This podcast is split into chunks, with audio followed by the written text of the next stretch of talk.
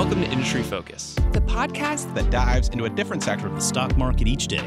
I'm your host, Emily Flippen. I'm Jason Moser, I'm Nick Sciple. I'm Dylan Lewis. and today we're talking financials. Today we're talking consumer goods. Wednesday. And we're talking energy. And today we're talking tech. Let's dive in. Hey guys, it's Dylan, your Friday Tech Show host.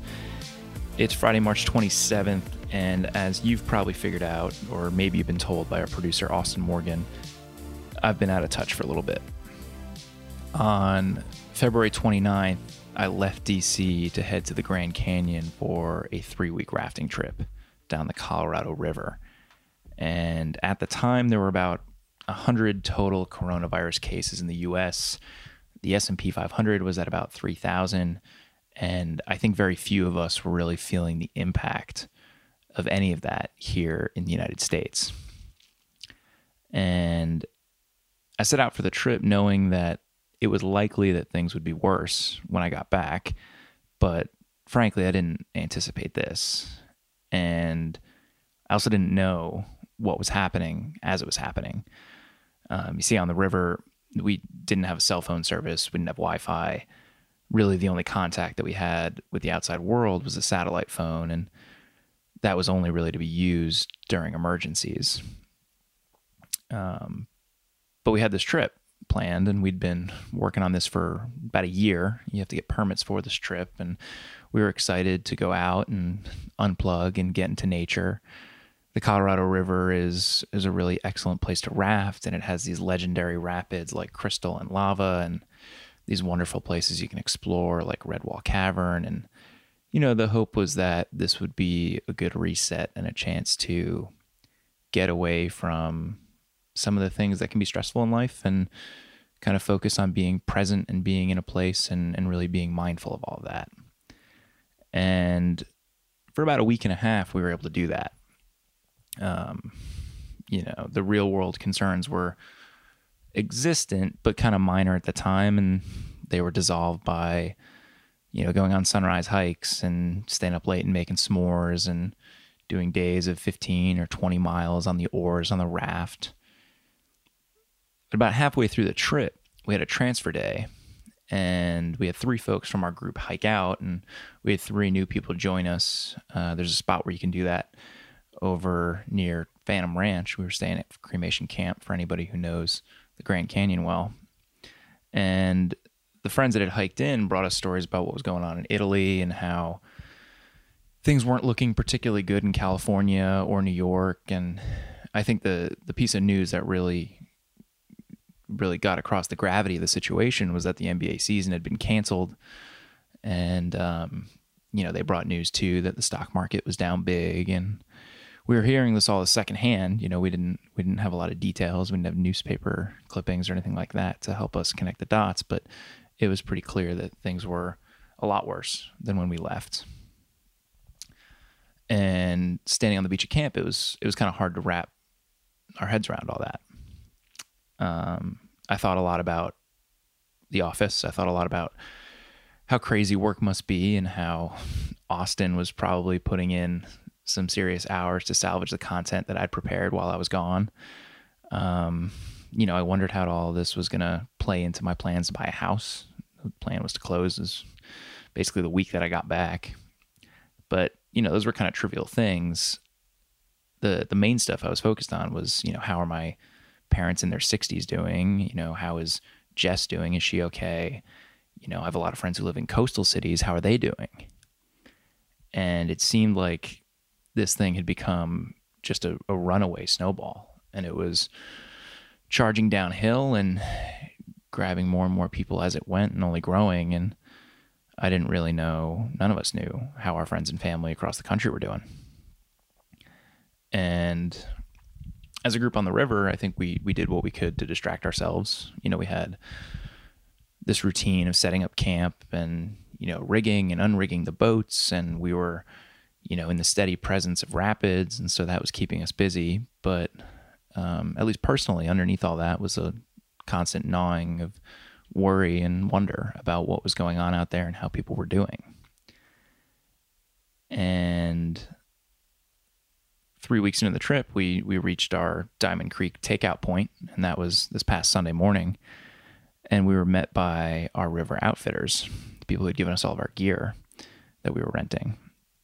And so, you know, we were de-rigging these 18 foot rafts that we'd rented and basically called home for the past 20 days and taking all these ammo cans off and taking dry bags off and Paco pads and just unpacking the lives that we'd lived for the last three weeks. And as we were doing all of that, the outfitters explained to us that the world was not really as we'd left it. Bars were closed and restaurants were takeout or delivery only. Most people were at home and pretty much only at home unless they had some essential job that they needed to be at.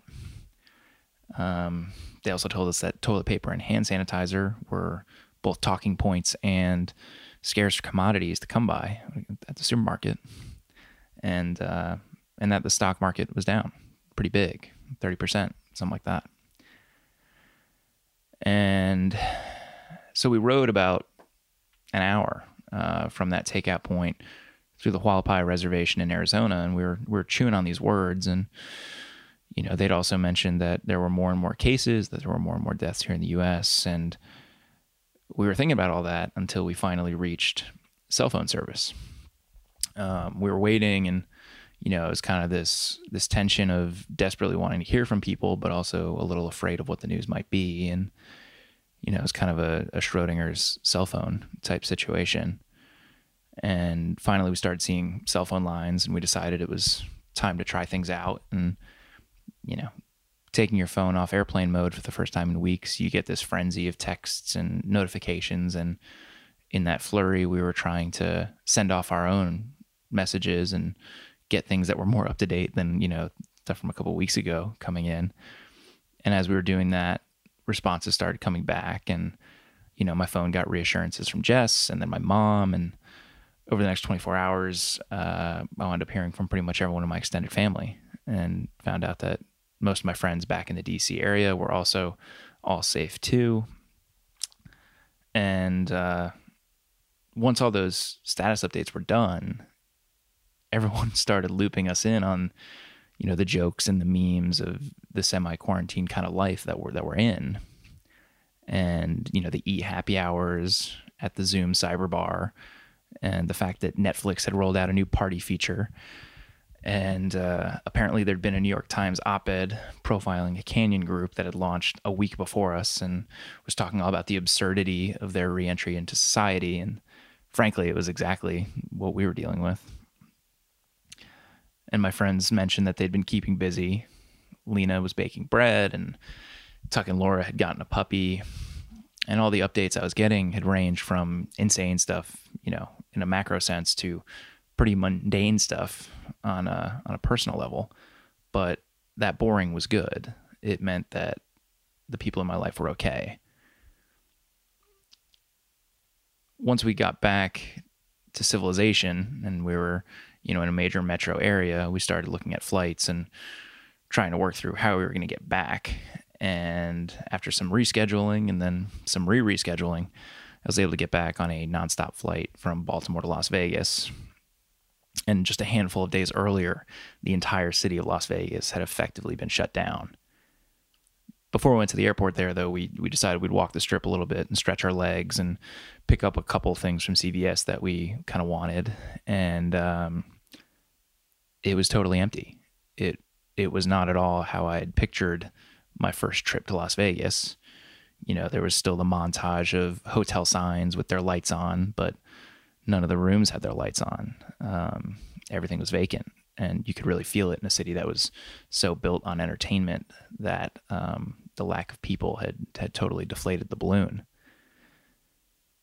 And then we got to the airport and had, I think, probably the easiest boarding I've ever had in my life. Um, we were flying Southwest, and the woman at the counter didn't even bother with boarding groups. She just told all 15 of us to get on the plane because, you know, what was the point in uh, any formality there? We landed back in Baltimore um, a couple hours later, and Jess picked me and a friend up at the airport. She was a champ for coming out and getting us. And she jumped out of the car and she hugged me and she told me that she was so happy to have me back and you know I said the same and and I really I felt her say that. I think she felt me say that and I think we both felt the worry kind of wash away from both of us now that we'd finally seen each other in person and known that things were okay. And I've experienced that, you know, across the board with friends and family. And over the past few days, I've been catching up and seeing what I missed and connecting with coworkers over Zoom and Slack and connecting with family over FaceTime. And for everything that was going on in the world, uh, my entry, my reentry has been pretty boring in the grand scheme of things. Um, I came back to friends and family that were healthy and they were relatively happy, and a company that was still paying workers. You know, we're we're still doing our thing. We're just doing it digitally and uh, from home, and that boring is really good. It could have been a lot worse, and you know, I'm sure there are folks that are listening to this, you know, who are experiencing far worse than that. And I wanted to share the story, I guess, for a couple of reasons you know, I didn't think that I was the most qualified person to talk about what was going on in the world after missing so much for so long. Um, I figured I can kind of get back to our regularly scheduled programming next week once I'm a little bit more up to speed and have had some time to do a little bit more research. But the main reason that I wanted to share it was because coming back to all of this felt so good. And the reason it felt so good was, you know, when it came to all the stuff that really mattered um, everything in my life was okay. And that's the important stuff. Um, throughout the journey back and the surprise layover in Las Vegas and the extended period that we spent not being back home, nobody that I was with checked their online bank account. Nobody checked their brokerage account. Nobody checked their retirement account. The focus was on family and friends and being, you know, at least digitally where we needed to be. And for me, uh, it took about three days before I logged into my brokerage account and got a sense of what things looked like. And they weren't great. You know, I was down about 20% from recent highs. And had I looked earlier, I it would have been a lot, lot worse, I'm sure. Got the benefit of a couple days of bumps before that. But um, if that's what I have left to worry about, things things are pretty good. And I can be pretty okay with that. I'll be back with more of our usual programming next week, but I figured maybe you guys would give me a pass this week since I just got back. Um, in the meantime, though, I would love to know how all of you guys are handling stay-at-home life, and for the folks that are essential, you know how things how things feel for you being out in the world, and really, um, you know, we we put out a call all the time to get questions for show ideas and be able to answer listener questions. And, and I think at a time like this, it's more important than ever. Um, you know, we, we want to know what's on your mind and we're happy to do the research on your behalf. So if you have anything that you think um, would make for a great idea or something that you're really worried about, you know, just write in. Um, we're, we're industry focus at fool.com and give us a heads up and we have a good deal of time on our hands and we're happy to dig into stuff on your behalf. So um, we'll be looking out for those emails and those stories. I hope, if nothing else, people are getting some more quality time with the people they love and care about, and um, hopefully are, are connecting with people, you know, via FaceTime and Slack and Zoom and all these all these platforms, maybe in a way that they hadn't in the past. And uh, otherwise, I think that's going to do it for this episode you know, I, I owe a huge thanks to Austin Morgan for everything he does on a daily basis, but in particular for what he's done over the last couple weeks, keeping us up and running with being remote and getting guests all over the place and, and Zoom and mailing out equipment to people and everything. He has been um, absolutely fantastic and has just done an amazing job. And uh, I know this was an unusual episode, but I did mention a couple company names. So I do need to read the disclaimer. As always, people on the program may own companies discussed on the show, and the Motley Fool may have formal recommendations for or against stocks mentioned. So don't buy or sell anything based solely on what you hear.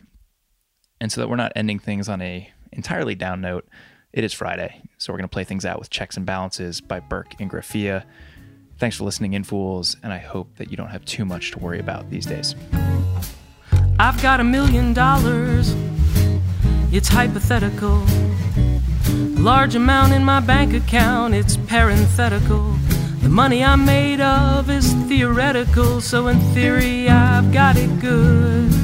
My fat wallet is on a diet. My balance sheet is lopsided. My income statement is keeping silent, but let's keep one thing understood. I need checks, I need balances, life's a mess. With financial challenges, checks and balances. When things get tough, do you do it for money or do you do it for love? My cold hard cash is soft and tropical. My deep pockets are merely topical. I hit the big time, it was microscopical, but don't you get it? I am no fool. I own a bank, I call him Piggy. Brought home the bacon, he got a little wiggy. Cracked him open, what a pity. His inner life was pitiful. I need checks. I need balances, life's a mess. With financial challenges, checks and balances. When things get tough, do you do it for money or do you do it for love? I know a cheapskate always has a headache trying to get something for free.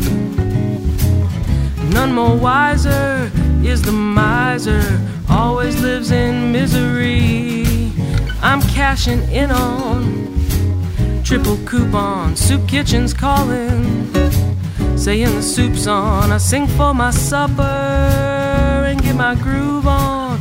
I still know how to have fun. I need checks, I need balances, life's a mess with financial challenges, checks and balances. When things get tough, do you do it for money or do you do it for love?